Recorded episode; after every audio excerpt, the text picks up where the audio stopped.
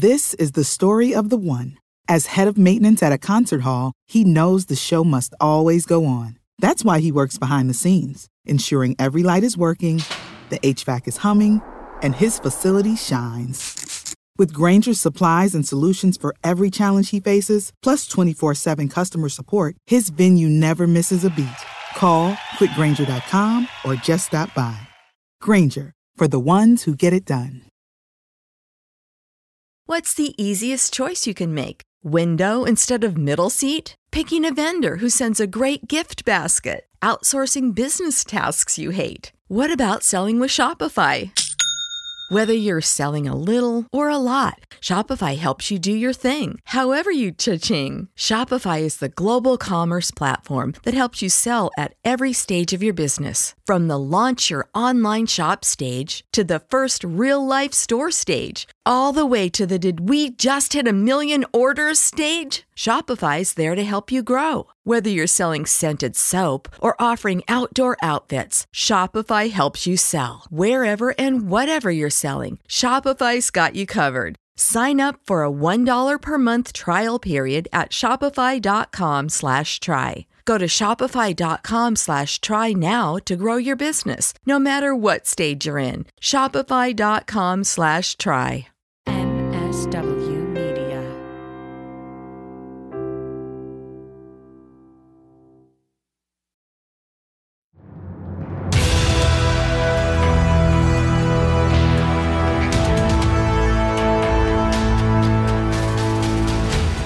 Frank Figliuzzi, former FBI Assistant Director for Counterintelligence. Join me on a journey to explore our nation's security, the forces that threaten it, and the people who preserve it. Let's talk with insiders in and around the intelligence community, law enforcement, and the military, including, of course, the FBI. They'll take us deep into their stories, their mission, and their lives as we go behind and beyond the Bureau. An expert trained gun handler. The unit that I was detailed to was the Counterterrorism Center's Weapons of Mass Destruction unit. Crash bang school? Do I have that right? You don't sit there and negotiate with them. You hit the gas pedal and you move forward. Hit the gas, plow through the threat. They're trying to rewire your brain. Crash and bang. You're not going to die. I'm really upset by the experience you had at Quantico. I don't know how I got so lucky. You end up locking eyes with her in her final moments. These women want to pursue these careers but have no idea how. I, I started realizing we need to maybe change the gender narrative. Tracy Walder was recruited by the CIA while a sorority sister at the University of Southern California. Her assignment to a highly specialized unit in the aftermath of 9 11 had her tracking terrorists around the globe, including in combat theaters. In her book, The Unexpected Spy, Tracy shares the unvarnished truth into George Bush's decision to go to war with Iraq and her experiences in the CIA, then in the FBI, and now as a mother and a teacher in Texas who's still doing amazing things, especially for young women. She'll also have a thing or two to say about arming teachers. Tracy Walder, the sorority sister spy, joins us for this episode of The Bureau. Tracy Walder, thanks so much for joining us. Thank you for having me, Frank. Yeah, I think timing's right on this. You are really uniquely qualified to uh, to tell us about some things and, and even some things that are, are in the news these days. And you've been in the news the, these days covering things like the tragedy in Uvalde, Texas, and the issue of teachers and guns. And I, I want to get to that because your opinion really matters on that topic. But I'm enthralled by the story of your journey, um, as detailed in your book, The Unexpected Spy. Um, your journey really is one not of I, I, not really of distinct experiences so much, uh, in my opinion, but rather this continuous pathway that's got you to where you are today, and draws from each of your experience to to make you the teacher that you are today, doing amazing things for your students with your students, particularly young women. So I, I view it as, hey, your service to the nation hasn't stopped, but rather it's just transitioned into something else. Uh, what do you think? Well, thank you so much Yeah. for that. I don't feel like I've really done a lot or any more than anyone else has, I guess. But I've, you know, kind of always said that the CIA taught me what I want to teach. And then the FBI taught me who I want to teach. And I think if I hadn't had those experiences, there's no way that I would have really found my my path and purpose as a teacher. Yeah, indeed, indeed. I think there's a lesson there for all of us for, uh, to draw upon what we've learned, uh, what to do, what not to do, who, who to be like, who not to be like, to be ourselves. And then something, you know, something that really strikes me uh, after reading your book is a theme that's developed with almost all of my guests, which is the advice that they give to not follow other people's expectations for you. And I, I wonder if you just tell me what you think of that in terms of applying it to, to your life experience. So I think that that's so so key. And it's funny because i feel like i combat that almost every day in the classroom with my students.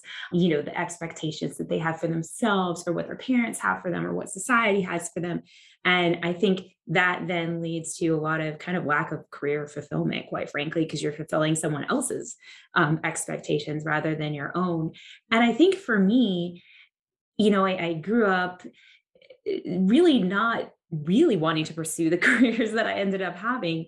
Um, but because I didn't think that someone like me was supposed to have them. And I think that in a way set me up to have kind of a low confidence and a little bit of low self-esteem um, because I was never really finding my little perfect fit for for myself and for what my talents were. Yeah, I um, sometimes I almost think your book should be should have been called the sorority sister spy or something like that because that that is your background and literally the, I want to hear I want to hear you tell uh, the story of the, your your recruitment by the CIA because one one day you're at USC University of Southern California. You're what what was the name of your sorority? A Delta Gamma. Delta Gamma girl, and you see you come upon a, a recruitment fair at on campus. You're a junior, right? Yes, that's yeah. Correct. And you just kind of look around at the tables and and what do you see? Well, so first, if it's okay, I'd like to kind of orient the audience in the time frame because that that's usually one of the biggest questions I get is, you know, why did you want to do this? And the, the thing is, why would I? So this was sort of you know mid to late 90s ish this is a pre 9-11 world which i know is like really hard for people to sort of wrap their brains around and my idea of terrorism was i know you're familiar with this was oklahoma city bombing ruby ridge waco that that is the sort of domestic terrorism, if you will, that I kind of grew up with.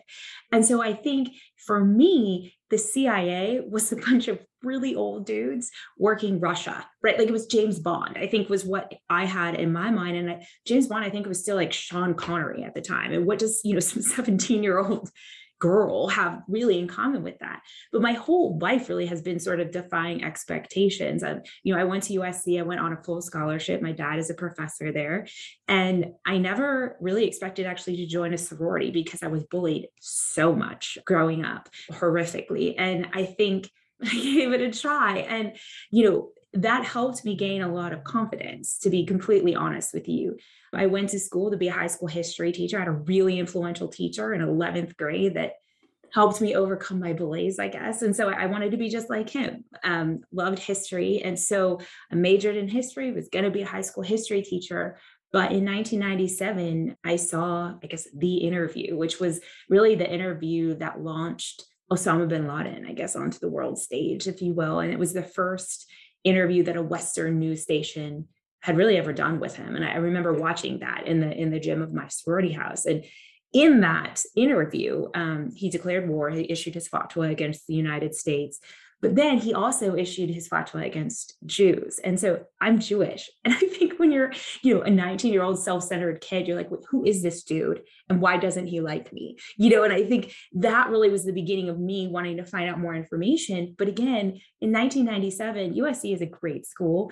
There weren't classes I could take on terrorism. It wasn't a unit of study per se that you could have. So I started taking introduction to Islam, modern Middle Eastern history, any classes that I could find that would help me learn more. But again, I didn't know where you could work to do this job. Um, and so, you know, I interned in the Senate with um, Senator Tom Daschle, who I think was the minority leader at the time. Thought maybe I could do it. That he would. They weren't focusing on terrorism. Loved the job. Loved the internship, but and they weren't doing that. And I thought, well, I'm going to go to this career fair. This was during, I think it was the dot com boom. Everyone was wanting to work at dot coms. And I um, saw that the CIA had a table. At that time, they were recruiting liberal arts majors. That's what it said. Went to the um, table, asked the individual at the table, Hey, do you guys work this like terrorism thing? Because again, I know that sounds silly, but we have to think about the time. It just wasn't a big deal, I guess. And so I um, gave him my resume. He said they do. It's a very small group. And I really just carried on with my life until they they called. yeah. And they, they seem to have called fairly quickly, right? Yes. I'd say within about two to three weeks ish. Yeah. Yeah. Yeah. And what, what were your, the sorority sisters that you did share anything with or were allowed to, what, what was their reaction to what you were doing? I mean, I think just complete shock. My I remember getting the phone call, and I believe it was my roommate who took the phone call from this was back in the days where we really didn't have cell phones. You kind of shared a line um, in your room, and she just thinking it was ridiculous and a joke, I guess. So they all kind of thought it was a little out there, I guess. Yeah, yeah, and and obviously the process is is rigorous and interviews and psyche evals and, yes. and I assume I assume a polygraph exam yes. at some point. Yeah but you you make it through there. Although some of the I have to tell you some some of what you share in the book is kind of hysterical because you you know getting to and from places on time, showing up on time, interacting with some of the other applicants, all really told in a very kind of uh, funny way. I'm sure it was unnerving at the time, though. It was extremely unnerving at the time. I mean, I, I think I mean, there I do detail point a, a time in my book where you know because it's different hoops that you have to jump through at each step, right? Whether they call back or not. And I I finally made it to really like the last one, and that's when they they fly you out to DC. You do all it's the most expensive one, right? And yeah. so um, it was at that point um, when I had a very disastrous polygraph that I came back to my hotel room and, and called my recruiter and just said, I, I'm out. I don't want to do this anymore but he convinced me to stay and I did. Yeah, yeah, yeah, yeah. I, as I was reading that passage on the polygraph, I had to wonder whether they were faking it and telling you there was a problem when there wasn't, but but who knows? I personally think now, like I'm reflecting back on it, but I, I think you are right. I do think they were probably trying to see how I would react to that and give me a hard time. I think at that time, though, I didn't see yeah. it that way. So I didn't yeah. have that Oh yeah, no, I can imagine the stress on, on that. So now you're this uh, West Coast California girl. Your family's also from California, and now you've you've got to go East Coast and and supposedly get into training. But you you end up having a very non-traditional training experience. Tell tell us about your your first weeks months in the CIA. Yes. So the CIA is a little bit different than the FBI. As you know, the FBI, you just report to Quantico right away, and then you know you go to wherever they send you. CIA is different in that it's always been that you actually go to headquarters first. Um, I kind of like either one. There wasn't a, a way that I preferred. It's just that you you wait basically at headquarters until you get your what we call farm date or your your training date. And for me, mine was supposed to be right around September 11th yay. Um, and obviously, that got a little bit changed. And so I was, I got very lucky, you know, at CIA, and I even think FBI is this way too. You don't just show up and say, okay, I want to work in this division at this place. It doesn't work like that. And so I knew that. And I always figured I thought I'd get working Russia since it was such a big deal, right? At the time. And then I could move to terrorism when I wanted to. But I was really lucky in that I was placed in the counterterrorism center. That was my my first assignment. So awesome. And my job was to look at terrorist training camps who's coming, who's going. Is there an increase in activity? Or, you know, is this signaling something? Um, I guess. So that's what I was doing on September 11th. Yeah, uh, we all remember where we were. I was in the Miami office of the FBI. And uh, of course, as the flight manifest came in that day, we learned that 14 of the 19 hijackers had come from South Florida. Um, and literally, the FBI, the entire intelligence community stopped what they were doing. You eventually, not soon thereafter, got shifted to a very specialized unit. What, what are you allowed to tell us about that?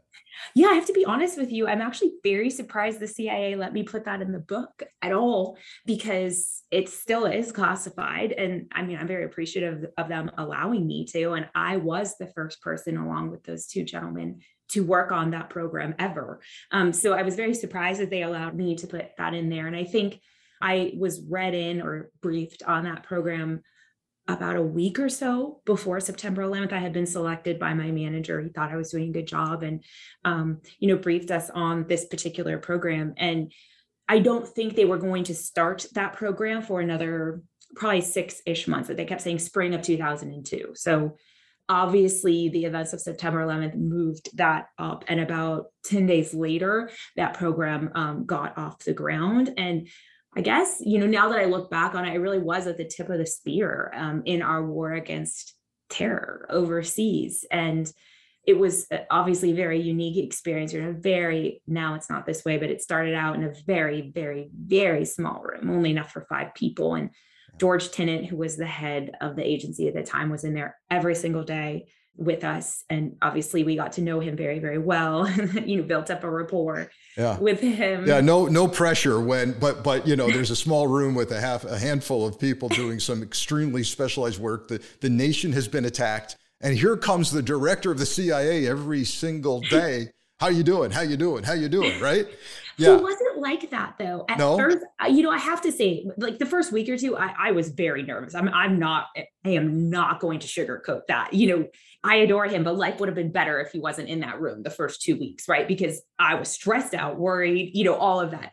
But I have to say, like, he made such a point to not make a big deal about the fact that he was there and to make us comfortable and to not hover that after a while you almost forgot that he was there and he was just another like friend or a colleague in the room. So he did a really good job of that i have to say. Yeah pretty a pretty down to earth personable guy. I thought um, so yeah but and you give a you give a, a kind of neat story. Um, you've got you know you guys are going 24 7 and it's thanksgiving and you're you, you're in the office. You guys have to work uh, on thanksgiving Yes. So um, obviously, you know, you're not getting days off. We didn't even ask. Like, why would you? We didn't really want to take a day off, to be totally honest. And he made such a point. So this was Thanksgiving. None of us were allowed to go home.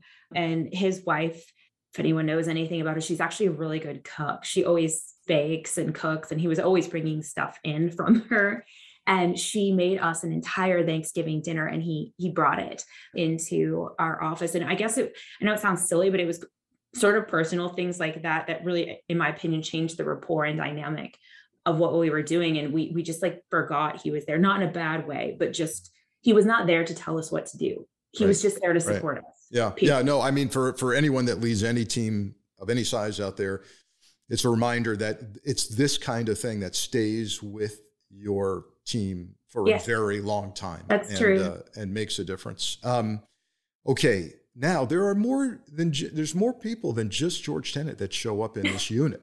Um, yeah. There's some pretty pretty big uh, other names. You know what? Yeah. I started thinking about that um, actually, and I will say that Tenet actually put a stop to that after a while because I think what, and, and that's not in the book, because I think what he realized is we would become extremely nervous. Like we had clearly developed a rapport with Tenet, right? We didn't care if he was in there, but you know, uh, George Bush was in there, not every day, but a bunch. Cheney was in there, Condoleezza Rice was in there, and that really puts you on edge. And obviously, I can't say what the program is, but the work we're doing is very serious and it has huge implications. And we really can't be distracted. It almost became like a show and tell, yeah. I guess, situation. Oh, yeah. And I do remember Tenet getting Tenet it is amazing. I enjoyed working um, with him but when he gets upset he gets upset and he would throw people out mm. on like a daily basis and i remember after a while he stopped like that show i guess of of people yeah, yeah. I mean, I you know I had a, I had something similar, not of this magnitude, but certainly when I was on scene commander uh, of the anthrax murder site, first anthrax oh. murder in history was in Boca Raton, Florida, and and I I ended up really asking myself how how much time am I going to be spending leading this team in this building, uh, you know, going into this building uh, filled with anthrax spores and, and trying to resolve this? And how much time am I going to be spending briefing people with fancy titles? And and yeah, it's it's that kind of frustration that can set in. But you know, there comes a time, as you share in your book, where there's the White House. Uh, you know, it's not just George Bush, but it's it's his it's people around George Bush who are showing up, and and this is this gets to the larger issue of WMDs, trying to track weapons of mass destruction, and, and whether or not intelligence is really can be exploited and spun for political purposes. Can you what, what can you share about you know the people who showed up looking at your work, your unit's work, and and maybe hoping for some outcomes that may or may not have been there? So I think I got lucky with the first thing, the first, I guess, kind of classified program that I was on, in that it was so new. This is going to sound really trite, and I don't mean it to. I don't think anyone knew quite how to manipulate the intelligence from it yet. that makes any sense. Mm. Um, you know, like the night that we lost Bin Laden and Tora Bora.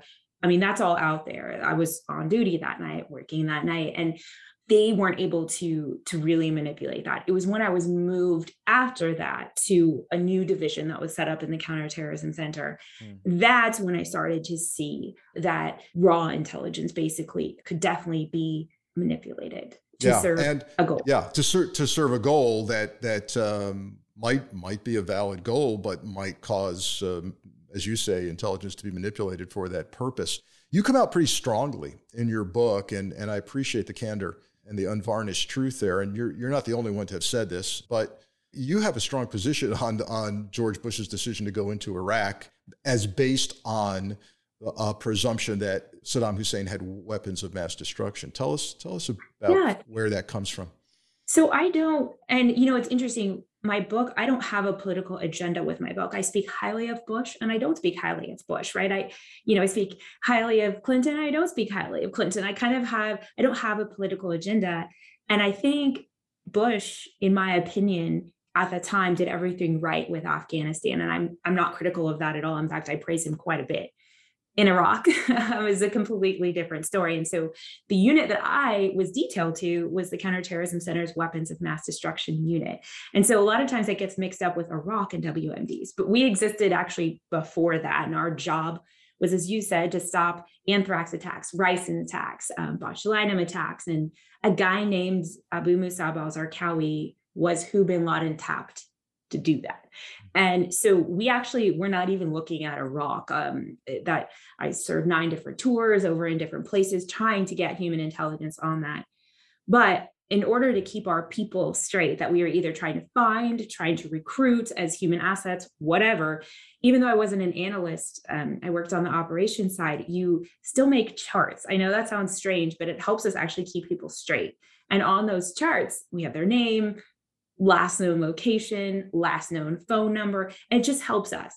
Um, and so we had a huge chart made and we put it up on our like cubicle bullpens, I guess. It's really not sexy where we work. and a member um, of the, the Bush administration, I can't say who, um, came down and told our division t- chief, who is also an example of an amazing leader, hey, I want a copy of that chart. And none of us knew what it was going to be used for and our division chief made the right call and gave it to him. It wasn't there wasn't a question about that. And the chart and you can google it online the chart originally said the zarqawi poison network because that's what it was to us. But a couple days later colin powell used that exact chart with the title changed and online you can see it with the title changed. And it says Al Qaeda's connections to Iraq and WMDs with all of our targets and all of their information. And it's a lot of people ask me, you know, when you saw that, weren't you just like so worried about Iraq? If you want me to be honest with you, no, because Iraq wasn't my my area of operation, right? That wasn't what I looked at. What was upsetting to me was now all of our human assets have gone underground. Now all of our human assets might die. Now we've lost track of all of these bad guys. And sure enough, three weeks later, those same bad guys, because we couldn't find them, blew up a subway in Spain. And so that was more, I guess, from an operations perspective, what I was concerned about. But obviously, we know now it had larger implications. Yeah. Yeah. I mean, um, you know, let, us just call it what it is. There, there was there was no solid evidence that there were on, on, ongoing WMDs in Iraq. And None. Off we went to war. Now, you, well, as part of your duties, you know, you share some of your training experiences, which are pretty neat. One, one was uh, one training experience you had was going to poison school. Do I have that right? Yes. Yeah we affectionately called it poison school. Um, I think it was like biological weapons training. You know, it had a more formal name than that, but all of us called it poison school. It was just easier. And I think, you know, because a lot of people are like, well, you must have a background in like biology, but I don't. Right. And most people don't. I don't right. even speak another language. The CIA wasn't looking for that at the time. And so um, we, they had to show us how easy and cheap it is to make this stuff, which I think is really disturbing. Um, you know, when you Yeah. think about it, to the vast majority of Yeah. the American people. Yeah, the key, the key, of course, is for those uh, kind of, of our listeners trying to scratch their heads and go, "What? Wait, wait a minute, what was that?" The key, of course, is to learn what the adversary needs to acquire, their shopping list, Mhm. in this case of particular chemicals or or components um, that would together combine to make poison of, of of one kind or another. And yeah, you don't really have to be a biochemist. You have to go, wait a minute. I see this person acquiring these items, and maybe and maybe it's an entire cell all separately acquiring individual components, and and the aha moment occurs that yeah, I see, I know what they're doing, and I know why they're doing it. And then you talk about another training experience. Was it called? Do I have this right? It, it involves the car uh, Yes. and lear- learning how to drive a car under stress. And is it crash bang school? Do I have that? Crash right? and bang. crash So- and bang. Yeah, it's funny. So portions of my book are redacted, uh, but that's after five full rewrites of the book to get it to look like that. Mhm. The CIA originally redacted Crash and Bang, but I referenced like four other books that it's in, um, and they I I won an appeal to get it in. Um, but Crash and Bang, in my opinion, was the best part of the training, which I know people think is crazy, but I just loved everything about it. You know, you're learning how to crash cars. You're learning that you're not going to die, right? Yeah. You know, if if you react properly in a car crash. You're also learning I think something that's very important, which is situational awareness, like what to do if you're stopped in a car and someone puts a gun up to your head. You don't sit there and negotiate with them. You hit the gas pedal and you move forward. Right. And some of that is so counterintuitive to human Right. nature. Like, yeah, gun to my head as I'm driving the car, I'm going to stop. No, the, the right thing to do may be no, hit the gas, plow through the threat, right? Right. which is what you know we did and what they're- i think they're just trying to train sounds crazy they're trying to train the common sense out of you they're trying to rewire your brain um, to react differently and i just i loved everything about that Yeah, yeah, yeah. So, the most moving passage in the book for me, by far, and again, this is just for me, um, you you detail uh, an experience. You're overseas. It sounds like you're in a really hairy environment. I won't I won't ask you to tell where you were. I, I don't I don't think you can. Sounds to me like it's probably a combat theater, but I don't know. I don't know. It's a dangerous place, and you already have um, a prior back condition, back surgery. Um, but you end up slipping and falling down some marble stairs. And uh, Navy SEALs uh, who you worked alongside or uh, occasionally, they come by, they, they see you in this condition, they, they end up putting you on a helicopter and medevacing you out to get looked at. And then, while you're lying in some hospital tent somewhere, you hear what going on outside? yeah and it's um it's funny like you block some of it out right because obviously it's a traumatic experience um yeah they made me get looked at. I did not want to get looked at um but they made me get looked at. And so i was in yeah a medic tent. And they sort of have different triage tents i guess if you will. Um and i was actually waiting to get imaged. So i was in like the emergency tent. And all of a sudden i hear sort of uh, it sounds like a tornado siren but it's it's really just threat sirens that are going off. And they take me and put me in dirt i guess it's you know sort of an inverted um, hole um, and then they just cover me completely with flak jackets because there has been a bombing right outside of where we were in that particular medical facility and so that's what was going on Yeah, and you, I mean, you're you're lying there in this trench, which, quite frankly, you know, it seems like it may have dawned on you: Am I going to die? Is this my grave? Is this a place where I could end up dying? But you, uh, you eventually, the threat uh, morphs and changes, and you're back in the hospital tent setting, and you realize casual they have to move you because casualties are coming in, right? Well, so part of the um, they actually wouldn't move me at first, and I was getting uh, mad um, because they were bringing in casualties into this particular tent, and like I just really wanted to get up and help, but the problem was is I've had so many back injuries that I could have been paralyzed. They just they needed to make sure there wasn't anything penetrating my spine, and so they wouldn't let me get up, and that was what was really frustrating. But they were bringing in most people died, quite frankly, in that particular bombing, and it was really all women um, because it was right out. Yeah, it was locals, right? It was Yes, locals. it was all locals. It was Yeah. all women. And what I came to find out, which I don't know if this was a good idea, but right outside the base of where we were was actually the like local market. I don't want to call it by name because it'll tell you where I was, but um, there was yeah. actually a local market. Yeah. And so women were doing, you know, it, traditionally in this culture, women do that. And so it was all women um, who were being brought in, most of them not that much older than I was, quite frankly. And you could tell because I could see the colors of their, um, you know, face coverings it, that they were women. And um, I mean, burned completely burned. I mean, 100% skin is falling yeah. off and they can't start IVs on them and they're just ma- basically trying to make them comfortable to die. And I'm sitting, you know, trying to like look at these women and I, I just wanted to get up and help them. Yeah, and and you end up sharing that there's a woman lying next to you on a on a stretcher or, or gurney, and and uh, you it dawns on you maybe maybe a nurse shares with you, but she she's not going to make it. She's alive, yeah. but she's not going to make it you end up locking eyes with her in her final moments. What what was that like? That was hard um, because I'm trying. You know, it's a lot of trauma, I guess, when you think about it. Going through all, there was a lot of things I was doing in there that had an impact, of course.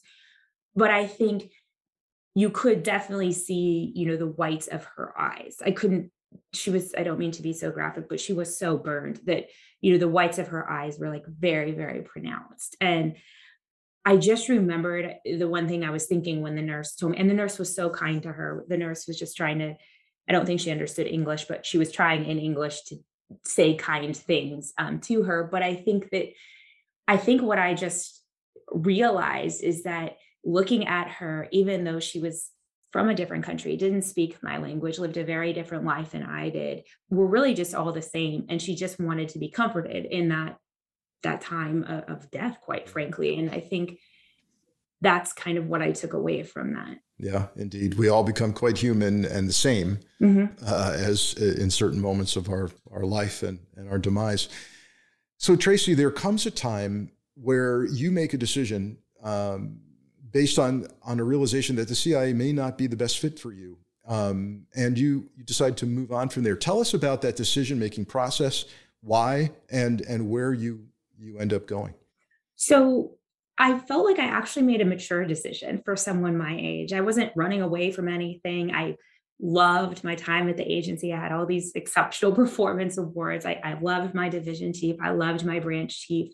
I loved my colleagues but I realized that I didn't want to live overseas anymore. And that's just not how I saw the rest of my life panning out. And the thing is, is that is central to what the agency is and what my job was there. And I don't want to change that about the agency. So I still loved the counterterrorism mission. And I actually, there were two FBI agents that were detailed uh, to us, and they had been there before September 11th. And they actually were really nice guys. And um, I remember talking to them um, about the FBI, and I thought, okay, this will be great. I can still work this counterterrorism mission that I, I had grown to really love, but I can do it here in the United States and remain, you know, wherever they put me, kind of countrywide. And so I made the decision um, to apply. They came to head CIA headquarters. You did my my my interview there. Uh, their polygraph was nothing. Right. It's a different, it's a different polygraph. We won't, we won't get into that, but yeah, it's a different, different approach. Yeah. Yes. And I reported for Quantico. Yeah. Yeah. You got in and clearly highly qualified background for, for FBI. And it would make sense. The logic you're, you're articulating makes sense, right? You, you've made a decision. Hey, this overseas stuff is getting to me. It's not what I want to do moving forward to the future from the outside looking in, the agency experience can be extremely isolating, particularly to those who are operators overseas. And I get it, it makes sense. And yet, your experience, and I've got to say from my own experience, 25 years in, is really kind of aberrational. It, it, your experience at the academy is, I will say this as an understatement, it's not optimal. It's not, it's not optimal. I love the way that you put that. That's I'm gonna I'm gonna steal that and I'm going yeah. to use that. Yeah, no, I, I, know we're laughing about it, but I, I and I've expressed this to you, you know, when we've talked before. I'm really upset by the experience you had at Quantico. But the point is not to to make people upset, right? The point is, you know, I can only speak from my lived experience. I know plenty of FBI agents who are amazing humans and i wish i had the opportunity to have worked you know more with them right but that just wasn't in the cards for me but i think too i, I kind of thought about it a little bit more uh, recently. The two agencies in general for some reason have this animosity and and competitive nature between each other.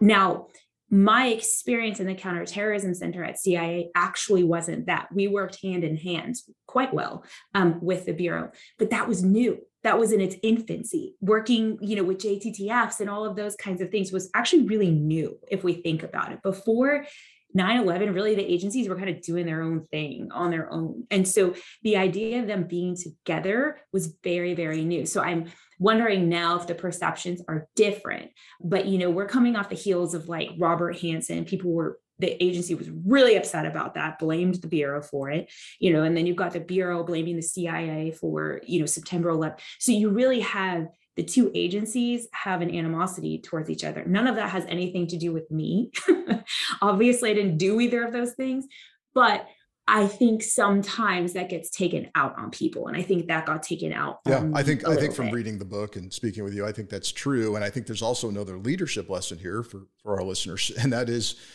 one or two people, one or two people in a leadership position yeah. can make life really untenable for somebody, and and so you know, don't be that person if you're in a leadership position.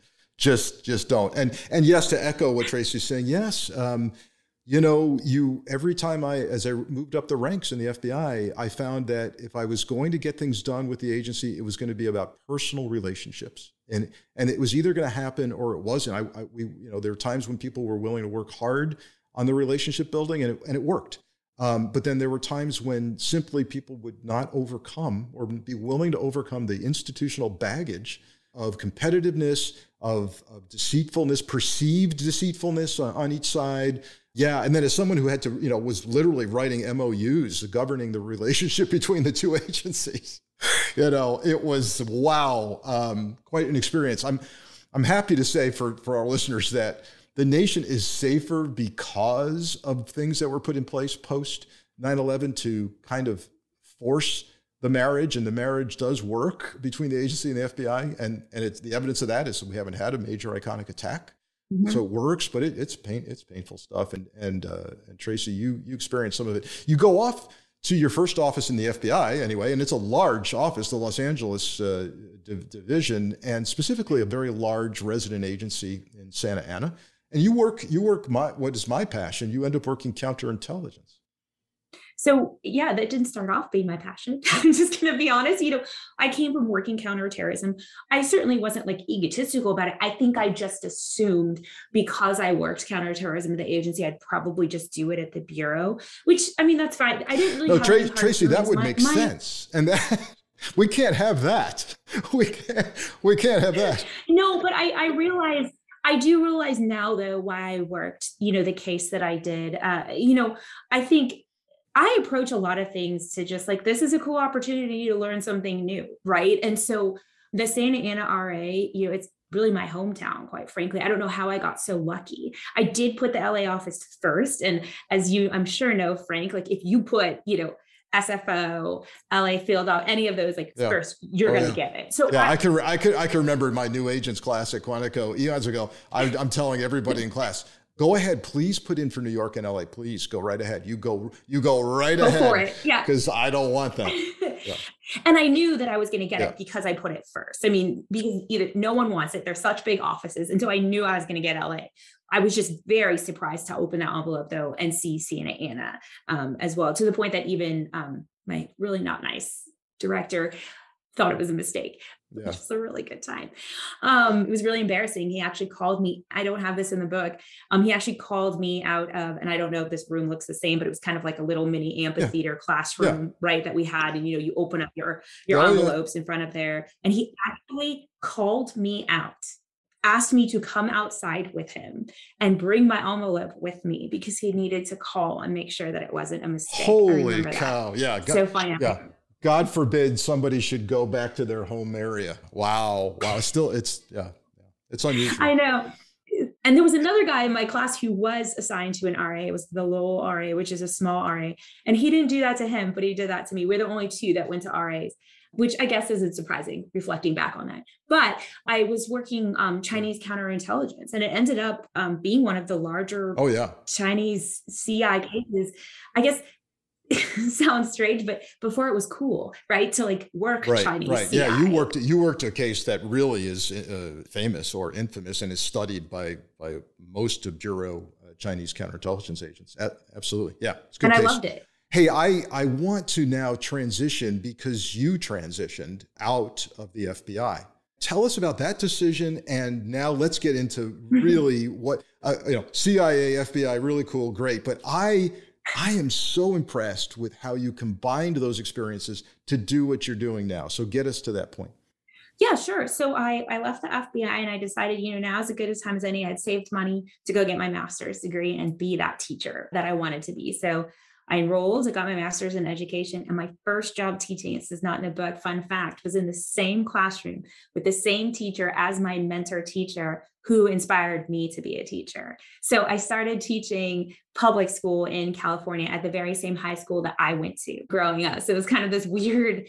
Um, I stayed there for for three years until um, you know we moved to Dallas. And when I moved to Dallas, I did teach at a public school here in Texas. But I think I started to sort of look at single sex, single gender schools because I just thought it might be a neat and different experience. Also, it was a little bit closer to where our house was. The school I was at was very, very far, and um, I found this this school that two of my sorority sisters went to. That's how I found out about the school.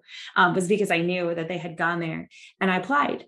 And I started realizing that these women want to pursue these careers but have no idea how and no understanding of the fact that they can still make a difference in national security, not necessarily being an FBI agent or a CIA officer.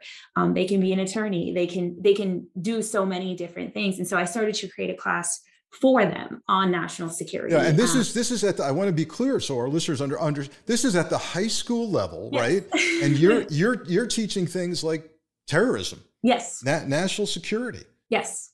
Yeah, and to young girls who may never as you say never have thought, given a, any second thought or a first thought to a career in national security work? I mean, I think if we want to make a difference, right? Um, if I, I started realizing we need to maybe change the gender narrative a little bit, there's, you know, women only make up about 24% um, of national security and even less um, of special agents at the Bureau. And if we want to change the gender narrative, we bring some, I think men bring amazing things to the table, but I think women bring amazing things to the table too. We need to hear both.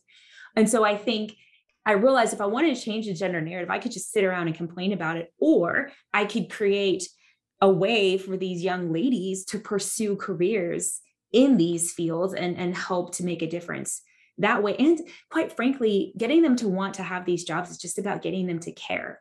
You know, I remember when we had the Boston Marathon bombing, a lot of them had no idea.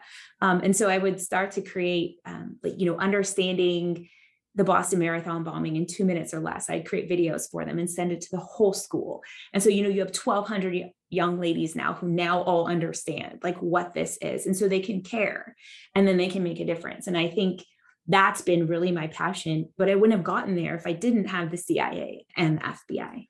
Right, as you said, uh, to repeat your kind of mantra is you the CIA experience taught you what you wanted to teach, and the FBI experience helped you learn who you wanted to teach, which is young young ladies. Um, and this this isn't just uh, theoretical. You've had success in the form oh, yeah. success in the form of uh, your former students who now are in those kinds of jobs. Tell us about that. So I have students that are, you know, in the FBI. Some are special agents, some are analysts. Um, I have students that are at the agency.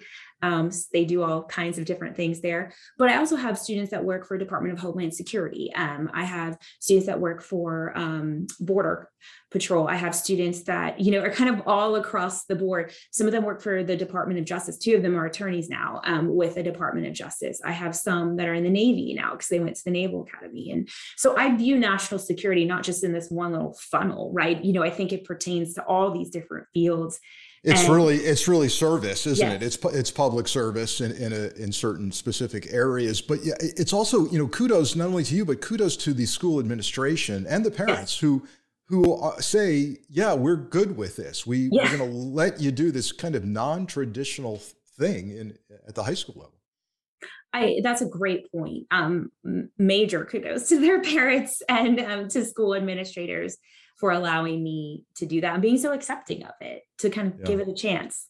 Yeah, the impact, you know, I- it's I- it's really setting in now. The impact you have to have as a high school teacher to then to plant that seed, nourish it, and then you know years late years have to go by. A student has to go through college, has to get into college, go to college, hit the workforce. Then you hear back years later, oh yeah, I'm I, I'm in, I'm in the national security field, and the very fact that you you're in a position to hear that from them, right? It means there's a relationship there. It's really very very impressive. You know, I guess a fun uh, anecdote while we were talking, I got a text from a student who uh, just graduated college. And she, Mrs. Walder, what do you think the financial ramifications are going to be of the Ukraine Russia crisis? I, I needed to reach out to you because I needed to know what you thought. Wow. And I get Oh, those most weekly, Yeah. I would say. yeah, that that is so awesome. I'm It- so proud is- of them. Yeah, it's all about relationships. And tell her that uh, Frank said it's a horrible financial uh, picture. That we're in, we're It all in, definitely is. we're all in big trouble. We're in big trouble. Yeah, for a long time ahead. But remind her, we're you know the fight for democracy is probably worth it. Let's hope so. Hey, this has been a fantastic uh, discussion, but I'd be remiss if I didn't get very timely and topical with you. Is that you've been on TV recently, particularly on on the NBC networks, MSNBC, um, talking about something that you're kind of uniquely qualified to talk about, which is you you are an expert trained gun handler, FBI, CIA, um, some of the best weapons training in the world. Uh, and I'm showing my bias here, but um, you're now a teacher in the state of Texas. And we've had this horrible tragedy in Uvalde, Texas, at a school. And almost immediately, there were voices coming out saying, as usual, we've got to arm teachers. We, if teachers were armed, this wouldn't happen. And the only thing that stops a bad guy with a gun is a good guy with a gun. You, you're a teacher and you know how to handle a weapon. What's your position on this? Yes, and I, I will say the FBI has way better gun training than the CIA. Way better. Like Yeah. hand over fist, way better uh, training. So awesome. Um, you know, it's funny because it, I guess what frustrates me and what boggles my mind is I don't feel that foreign policy and national security should be political. I've worked under two presidents. It is what it is. I don't understand why gun control is political. And I don't understand why we solve the problem of basically automatic rifles in schools with let's put more guns in schools. And I think back to what I had talked about earlier about why I loved that crash and bang course so much. One of the things that the FBI does an excellent job on, and I think the CIA does an excellent job on as well, is that situational awareness. The FBI is is absolutely the best at teaching you how to handle a gun, how to shoot a gun, proper gun safety, all of that. But Hogan's Alley is really that's the situational awareness. That's where it all happens. That that's the bottom line, you know. And I think when you tell a teacher, I think it's Ohio, it says less than 24 hours of training, that you're just going to teach them how to point and shoot a gun. When you have a high stress situation like a school shooting or an intruder, they're Yeah. going to run in the interest of self preservation away. That's normal. I don't fault anyone for that. You know, they didn't have the training like you and I did of running to a threat. And we saw those police officers didn't even run to a threat. So why are we expecting teachers Yeah. to do the same. And I just think you're going to have a lot more accidental shootings and things of that nature um, when you when you arm teachers. This isn't Yeah. about being anti-gun. This is just common sense. No, no, I don't think either one. Both of us have carried guns and badges, and uh, yeah, we're not anti-gun, but we are we are anti anti uh, unsafe guns, and Yes. putting putting more more guns around kids in the hands of un, really largely untrained teachers. This idea of twenty hours of training. What what was what was the FBI Academy for you? Twenty weeks of training? Yes. Yeah, 20, 20 weeks shooting thousands thousands of rounds every day or every other day. Yes. Yeah, yeah, yeah. And then, as you said, Hogan's Alley takes you from the kind of sterile environment of a firing range where you're shooting at paper to uh, a mock city at Quantico, Virginia, that allows you to experience, uh, you know, using a weapon on the street. And uh, to say a, a, teacher is going to be able to, to, figure that out and shoot in a, an environment filled with kids um, where bullets pass through classrooms and more classrooms and people is foolhardy. Foolhardy. Yeah. When, and I'll be very vulnerable, I guess, for a second. You know, part of why I'm not in law enforcement or that those types of jobs anymore is that I'm not necessarily willing to put risk my life, um, you know, to to sounds awful, you know, to stop a threat. I expect law enforcement to do that. I don't expect teachers to do that. That's that's not what our job is. And I hope that doesn't make me a bad person, but I think no, but I think I think expectations are different. Yeah, I think there's uh, there are too many uh, priorities at work for a teacher when something like this is happening. There's the lockdown. There's the caring for the kids. There's the let's get quiet. Whatever training happens within a school lockdown environment, and then there's the kind of counter uh, to that, which is no, I'm going to draw a weapon and I'm going to go seek out a bad guy, uh, which may actually be counterproductive to, to, to, protecting your kids. Yeah, to be continued. Let's uh, keep our fingers crossed that some sanity comes into this process. But um, it's been my pleasure. And as I said, Tracy, I'm, I'm not only thankful for the fact that you're a guest and we had the time to do this, but also for your service to the country and your continued service as a teacher and particularly in service of young women. Thank you. Thank you for having me. It's been a pleasure. And thank you for your service as well. Thank you. The adventure continues. Hmm. Our guest has been Tracy Walder. Thanks for joining us.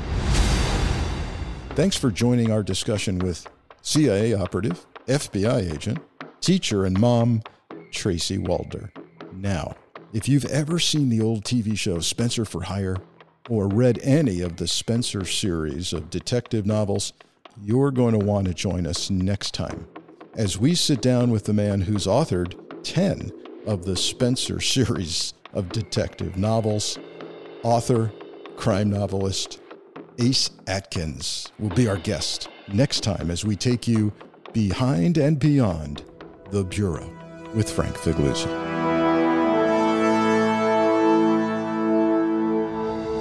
The Bureau is written by Frank Figliuzzi and executive produced by Allison Gill with sound design and editing by Molly Hockey, with podcast art design by Johanna Coxeter. Music for The Bureau is written and composed by Peter Rydberg. The Bureau is a proud member of MSW Media Network, a collection of independent creator-owned podcasts focused on news, politics, and justice. For more information, visit mswmedia.com.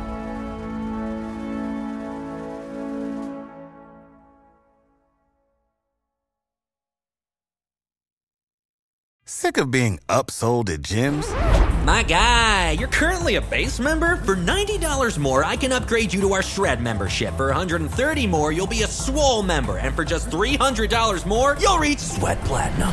At Planet Fitness, you'll get energy without the upsell. Never pushy, always free fitness training and equipment for every workout. It's fitness that fits your budget. Join Planet Fitness for just $1 down and $10 a month. Cancel anytime. Deal ends Friday, May 10th. See Home Club for details. When you need mealtime inspiration, it's worth shopping Kroger, where you'll find over 30,000 mouthwatering choices that excite your inner foodie. And no matter what tasty choice you make, you'll enjoy our everyday low prices, plus extra ways to save, like digital coupons worth over $600 each week. You can also save up to $1 off per gallon at the pump with fuel points. More savings and more inspiring flavors make shopping Kroger worth it every time. Kroger, fresh for everyone. Fuel restrictions apply.